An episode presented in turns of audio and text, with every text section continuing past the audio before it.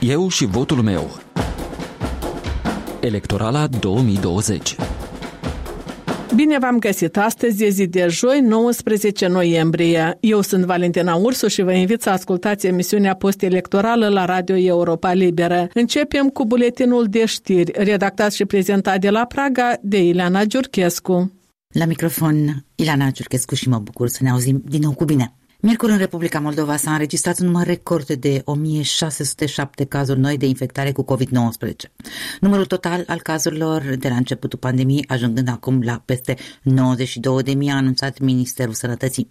Miercuri au mai fost confirmate și optsprezece decese legate de pandemia de coronavirus. Totalul a ajuns la peste două mii. Ministerul Sănătății a mai informat că în Republica Moldova au sosit șapte mii de flacoane de remdesivir pentru tratamentul bolnavilor cu forme moderate de covid nouăsprezece. În Statele Unite s-a trecut miercuri de peste un sfert de milion de decese legate de covid nouăsprezece, iar experții atrag atenția că în curând s-ar putea ajunge la circa două mii de decese pe zi, cifră care ar depăși numerele record consemnate în primăvară, atunci când pandemia era la început și limitată la câteva epicentre, cum ar fi New York. Doctorul Anthony Fauci, unul din principalii epidemiologi din țară, avertiza că pandemia ar putea ucide peste două sute patruzeci de mii de americani.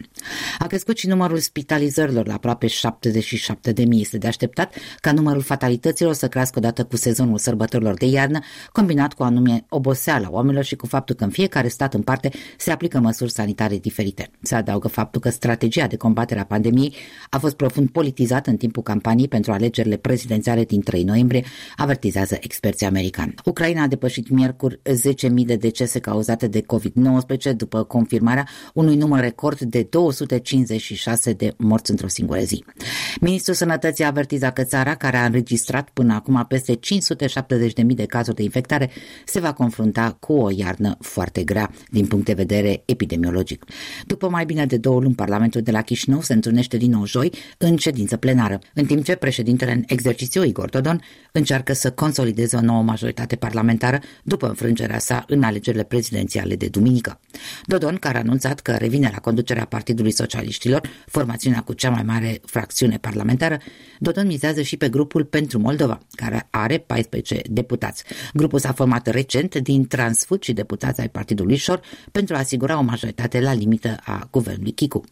Știri la orice oră găsiți și pe net la moldova punct europa liberă punct org. Victoria Maiei Sandu, prima femeie președinte în istoria Republicii Moldova, sugerează o cooperare mai strânsă cu partenerii occidentali. Cel mai probabil, politiciana va face abstracție de discursul geopolitic. Este o victorie simbolică într-o bătălie electorală în care s-au confruntat mai ales două stiluri de a face politică, un stil pro-european și un stil moldovenist, crede profesorul profesorul de la București, Radu Carp. De regulă, în politică, soții sunt favorabili celor care perseverează. Sunt multe astfel de exemple de politicieni care au început o bătălie și prin faptul că au continuat, au perseverat, au câștigat până la urmă. Pentru că situația din două mii douăzeci o repetă identic pe situația din două mii șaisprezece, când Maia Sandu a pierdut, dar trebuie felicitată pentru că nu s-a dat bătută, a reținut că e vorba doar de un eșec temporar, a reluat bătălia și campania electorală a fost cu mult îmbunătățită față de cea din două mii șaisprezece. Practic, Maia Sandu a învățat din greșelile trecutului, iar pe de altă parte Igor Dodon a rămas singur. El nu a reușit să facă alianțe pre- sau post-electorale după turul întâi cu niciunul dintre competitori. Sunt alegători care au votat pentru el, al lui Usati, al lui Șor, dar nu în majoritate și nu pentru că ar fi ascultat de un îndemn în acest sens. Președinta proaspăt aleasă, Maia Sandu, promite că Republica Moldova va intra într-o nouă etapă a politicii externe, de scoatere a țării din izolare și de aprofundarea relațiilor bilaterale în beneficiul cetățenilor Republicii Moldova. În general, cum vedeți dumneavoastră o scoatere Scoaterea Moldovei din izolare și o relație pe care trebuie să o clădească și cu estul și cu vestul? Pentru Maia Sandu este simplu, pentru că relațiile cu Bruxelles au fost practic înghețate. Și atunci orice reluare a acestui dialog, în orice formă, va avea succes. Uh, Igor Dodon a fost pur și simplu ignorat de Bruxelles, a încercat să aibă o relație cât de cât funcțională, dar nu a reușit. De ce? Pentru că s-a aruncat în brațele Moscovei fără a lua în calcul niciun fel de altă opțiune. Și atunci, paradoxal, este și ușor și greu. Adică Maia Sandu a fost felicitată, practic, de toți șefii de state europene care contează, de toți cei care contează la nivelul Comisiei Europene, de doamna von der Leyen, de doamna Merkel, dar deci lucrurile sunt mai ușoare, dar pe de altă parte Republica Moldova a pierdut patru ani în relația cu Uniunea Europeană. Aș spune că a existat o stagnare, adică nu, nu s-a întâmplat nici ceva catastrofal, dar nici ceva care să ducă lucrurile înainte. Relansarea dialogului la nivel înalt cu Bucureștiul și cu Kievul, două state vecine, România și Ucraina, vecini neglijați, așa se zice de Igor Dodon în mandatul său, dar iată că Maia Sandu are o asemenea ambiție declarată. Cum ar trebui să arate această relație bună cu vecinii? În primul rând, cred că este de salutat faptul că Maia Sandu a citat în primul său discurs după câștigarea alegerilor atât relațiile cu România cât și cele cu Ucraina. Pentru că este foarte adevărat, Ucraina nu a abandonat acest curs pro-european și, în consecință, relațiile dintre Republica Moldova și vecinul său, Ucraina, au stagnat la rândul lor. Deci, sigur că o parte din această relație trece prin Bruxelles, pentru că ambele state fac parte din politica de vecinătate și Bruxelles este un partener și pentru Ucraina și pentru Republica Moldova, dar, pe de altă parte, este nevoie urgentă de a restabili relațiile bilaterale. Tot din motivul apropierii excesive față de Moscova, Igor Dodon, practic, a avut o ușă închisă la Kiev. Sper ca noul președinte al Republicii Moldova să deschidă ușa la Kiev. La București o are deja deschisă, pentru că președintele Iohannis va efectua o vizită la Chișinău, dar în legătură cu Ucraina așteptăm aceste semnale pozitive. Deocamdată înțeleg că președintele Ucrainei are o problemă de sănătate, în fine, epidemia, dar cred că va veni acest semnal pozitiv de la Kiev foarte curând. Sărăcia mai bântuie prin Republica Moldova și acum toată speranța e că partenerii externi vor încerca să întindă o mână de ajutor, dar cel mai probabil condiționalitățile pentru a accesa banii occidentali vor rămâne în vigoare. Pe de o parte, s-ar părea că Occidentul este dispus să ajute Republica Moldova având-o pe Maia Sandu în fruntea țării, iar pe de altă parte, guvernul Chicu ar trebui să absoarbă această asistență. Da, acum e un blocaj la ora actuală destul de important în Uniunea Europeană referitor la alocarea acestor fonduri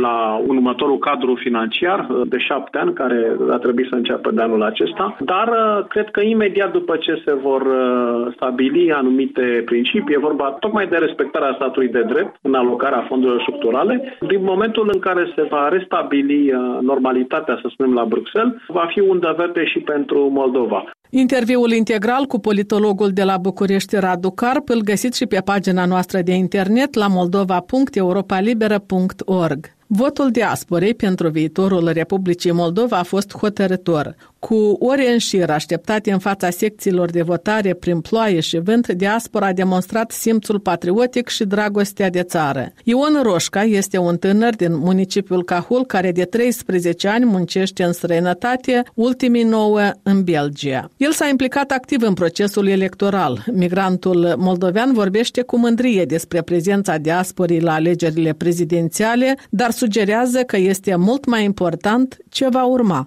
Primul și în primul rând nu trebuie să ne relaxăm. Iar într-al doilea rând trebuie să ne folosim potențialul la maxim. Mai acum ca niciodată. Deci spun asta pentru că clanurile de la Chișinău ne-au demonstrat că e foarte ușor sau foarte rapid se reorganizează și noi, neavând capacitate de informare și neavând capacitate de acțiune, noi suntem totdeauna duși de nas și, hai să spunem așa, mințiți. Că tot ce se face la Chișinău se face în interesul statului, pentru stabilitate, pentru integritate și tot așa mai departe. Deci toate acestea sunt doar populisme și nimic mai mult, pentru că noi suntem cumva aburiți sau cum ar fi îmbătați cu cuvinte frumoase. În acțiune asta e egal cu zero. Noi oricum continuăm să ne aflăm pe psihotare, continuăm să ne înstrăinăm, pentru că sistemul de aici este total diferit de cel de acasă. Noi cumva zilnic ne uităm, noi mai suntem moldoveni, din păcate. Participarea la vot totuși în străinătate a fost o răzbunare a diasporei pe acea declarație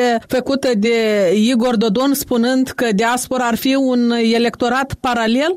Da, cumva intelectualul domnul Dorian Furtună a încercat să facă experimente pe moldoveni, pentru că aș mai scrie o carte sau un volum de cărți. Scriindu-i lui Dodon un discurs, pentru a vedea reacția oamenilor. Și reacția oamenilor a fost una, cred eu, exact așa cum și-a dorit-o Dorian Furtună. Eu nu îl învinuiesc, eu din contra, mi-aș dori că Dorian Furtună în continuare să-i scrie discursurile și am înțeles că au o legătură foarte bună, nu numai cu domnul Dodon. Dar după acea declarație, diaspora s-a identificat ca un inamic public și nu ca un partener, nu ca un prieten care trebuie să fie recunoscut acest număr mare de moldoveni aflați peste hotare? Doamna Valentina, eu fiu uh, face un pic mai direct, eu am să vorbesc din propria persoană. Deci eu totdeauna când vin acasă, eu mă simt străin deja. Colegii mei, foștii mei colegi, foștii mei prieteni sau actualii mei prieteni îmi spun că eu m-am schimbat foarte mult. Deci este foarte clar, dacă vorbim la general, oamenii sau cetățenii noștri care sunt emigrați de foarte mult timp, ei trăiesc un alt sistem, un alt mod de viață, ei trăiesc alte realități. Eu nu o să-l parafrazez pe domnul Dorian Furtună că noi suntem cumva electorat paralel sau cetățeni care trăim în altă lume paralelă, dar realitățile de acasă și realitățile din străinătate sunt total diferite. Și pot uh, invit pe oricare moldovean care trăiește acasă să vină în, în Europa, unde legea este în capul mesei și nu corupția. Ce sugestii ar putea veni din partea ta pentru președinta proaspăt aleasă Maia Sandu, pentru ca ea să se gândească cum poate fi folosit potențialul diaspora moldovenești? Doamna Maia Sandu, noi trebuie să fim sinceri și să spunem lucrurile. Doamna Maia Sandu este un fenomen. Ea nu este un lider politic. Ea este doar un fenomen. Maia Sandu are în spate o echipă bună. Eu o parte din această echipă o cunosc, nu în persoană, dar din auzite, și am doar cuvinte bune de spus despre această o parte din echipa ei. Dacă, dacă să mă refer la echipa doamnei Sandu, unde trebuie să acum să atrag atenția, pe timp scurt și mediu este să fac un dialog, să creez un dialog pe o platformă foarte largă în Republica Moldova și să împingă Moldova la alegeri anticipate. Deci asta este un prim plan. Iar al doilea plan, care ar fi de mediu și lung, este să caute resurse umane, adică tot echipa ei să caute resurse umane din diaspora, care sunt capabili, care lucrează pentru organizații foarte mari, pentru guverne, pentru universități de prestigiu și tot așa mai departe, și să încerce să-i motiveze, să încet, încet să-i aducă acasă. Au fost opiniile lui Ion Roșca, un moldovean stabilit de treisprezece ani în străinătate. Și pe final, minutul post-electoral cu colegul Vasile Botnaru. Am o rugăminte. Dacă cineva ajunge la o slujbă ținută de episcopul de Bălți și Fălești, nu prea fericitul ori chiar deloc încântatul Marchel, trageți-l discret la o parte și spuneți-i să se uite la televizor. Poate i-a scăpat că patriarhul Chiril a felicitat-o pe Maia Sandu cu alegerea în funcție de președinte a Republicii Moldova. Sunt două zile de la blogoslovirea dată de Chiril enoreașilor care au votat-o pe Maia, iar Marchel zăbovește, nepareadac. Ori poate episcopul așteaptă dezlegare de la mitropolitul Vladimir. Atunci să-i dea cineva un telefon abonatului Nicolae Cantarean sau cum o fi trecută preasfinția sa în contractul cu Orange și să-l întrebe dacă dumnealui este la curent cu schimbarea macazului. Nu m-aș mira ca și preasfinția sa să aștepte dezlegare de la președintele în faza terminală, care la rândul îi așteaptă certificatul oficial al picajului ce l-a luat prin surprindere. Dar nu și pe oamenii lui Putin, care mereu l-au tratat pe președintele moldovean ca pe un băiat de mingi, ori în cel mai bun caz ca pe un mesager care să negocieze cu Plahatniuc. Zic, după ce va da înapoi Marchel, presupun că le va fi mai ușor și altora să ia fărașul și măturicea și să adune mizeria pe care au împroșcat-o